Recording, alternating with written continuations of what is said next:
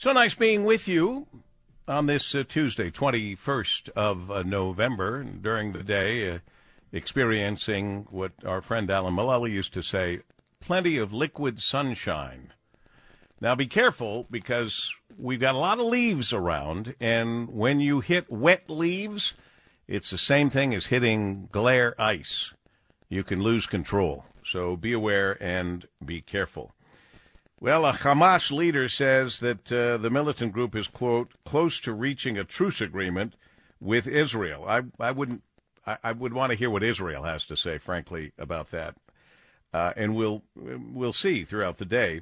But we always like checking in with Congressman Mike Rogers, because he is uh, so plugged in to all of this as a former lieutenant in the Army, F B I special agent, brought in a lot of bad folks in Chicago. He was a state senator. He was our congressman. He was the chairman of the House Intelligence Committee. He is now running for Senate, and uh, we're lucky about that. And he's here to bring us up to date on the very latest. And, of course, the very latest is is the attacking of the hospitals, including the heavy fighting that's erupted around Gaza's Indonesian hospital. But the reality is we've seen it. I don't know what it takes to convince those that don't want to see it, but Hamas has hidden behind children in schools and patients in hospitals. And let's talk to Congressman Mike Rogers. Always a pleasure, Mike. Good to talk with you. Paul, it is always uh, always to be good to be on with you and, and to hear your voice. And you bet. Uh, they found tunnels into mosques. They found command centers under schools, under hospitals. By the way, which is which uh, are war crimes. People need to understand that when you're out chanting from the, you know, from the river to the sea, you're supporting a terrorist group that is using human shields in their most vulnerable place, schools and mosques and hospitals. Yep. Uh, they're using those innocent people as shields. So it's, I, it's, I, I uh, do not, not understand right. how people can not understand that and get it. I, I'm people that I would have thought were pretty bright people who who continue to support a known terrorist group. This is not against the Palestinian people. This is against Hamas. And we want to believe that most Palestinians don't agree with what Hamas is doing either, uh, but can't do anything about it at this point. But anyway, you're right. Uh, their terrorist activity that they started this war with is unforgivable, period. No matter what else is going on, no matter how you feel about Israel, how you feel about Palestine, no, it doesn't matter. What they did was wrong by any measure. You are so right, Paul. I mean, there was a truce. There was a ceasefire uh, right up until October seventh.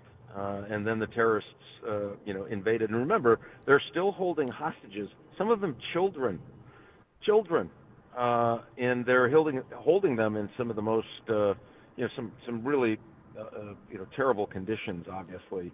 And so we, you have to remember why uh, Israel is taking the positions they are.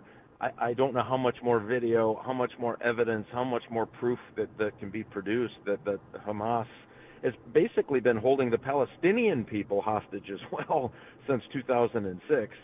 Uh, no growth, no economic recovery. All the money that was pouring in to help uh, help communities was used to for to build these you know, miles and miles, some say some five hundred miles of tunnel systems under the city, all designed to be able to do raids and return to these tunnel systems. Now they're holding hostages in these tunnel systems. So I'd be curious to find out the details of this truce. I will tell you that there were certain conditions that had to be met. One has to be uh, the, the, rele- the full release of hostages. I cannot imagine Israel not having a, a demand of full release of hostages. Uh, and I think you, the the turning over of, of senior uh, Hamas leadership that were about the planning and and uh, coordinating of, the, of one of the most vicious terrorist attacks since nine eleven. October seventh, the terrorist attack that caused all this to happen. And what is just astonishing to me is how anybody in the world would not understand what Israel's reaction would be to such a terrorist attack. Even Hamas knew, which is why they were huddled in their tunnels and hiding, and they left the Palestinian people up there. Wouldn't even let them leave. They left the Palestinian people to get the brunt of Israel's completely predictable reaction. you, you'd have to have lived in a cave all of your life to not know what Israel was going to do. In fact, that's why Hamas did it, to get this reaction from Israel and then evoke the reaction from many people in the world who see Israel at fault and not Hamas. It's astonishing to me.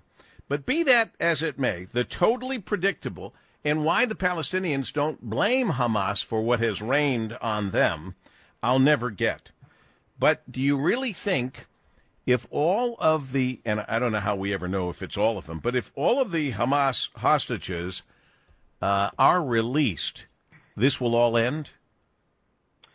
No, I don't know if it would all end. I think, uh, you know, I think when they talk about a truce, they're talking about this limited, you release so many, release so many. And the reason that Hamas does that is it gives them time to regroup, or, you know, distribute ammunition and fuel and whatever they have in this labyrinth of tunnel systems. So they need time, and Israel does not want to give them time to regroup. And that's why you see this, this standoff the way it is. I, I can't imagine it, even if you got all your hostages back, if they don't get the command and control apparatus of Hamas uh, denigrated to the point where it's non-functional, I don't know how Israel stops, candidly, well, that's, given, I, it, given the Mike, threat. Mike Rogers, uh, that's where the other question was. When does it end? I mean, after a certain point, even though this was completely predictable and you can't blame Israel for saying they need to get rid of Hamas so that Hamas does not get rid of them, because that's what Hamas says they want to do. But how does that end? Because you can't tell a Palestinian from a, a member of Hamas. There's just no way of knowing. So how how and when does this end?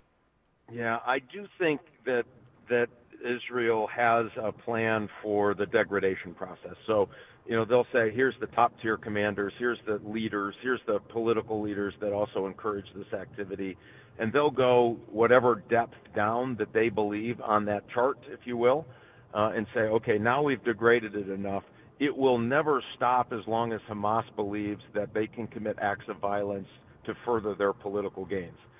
They're always going to have some reaction. And just like we in the United States, we're never going to eliminate the al-Qaeda ideology. What you have to be able to do is disrupt it, dismantle it to the point where it's no longer a threat on a daily basis. I think that's the same thing you're going to see with the Israelis. They're saying, okay, if we can get, you know, and I'm going to say these numbers, don't hold me to these numbers. I, I'm, I'm getting five deep on their depth chart. Uh, and those folks are either gone or in custody uh, and not in a position to be able to attack us, then that's a win for, for Israel, and they can back off a little bit.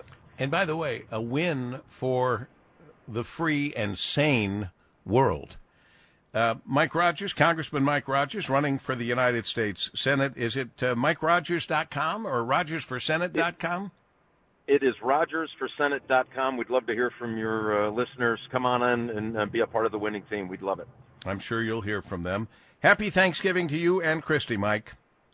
Thanks you, to you and your family. And Kim, tell Kim an uh, extra hug for us.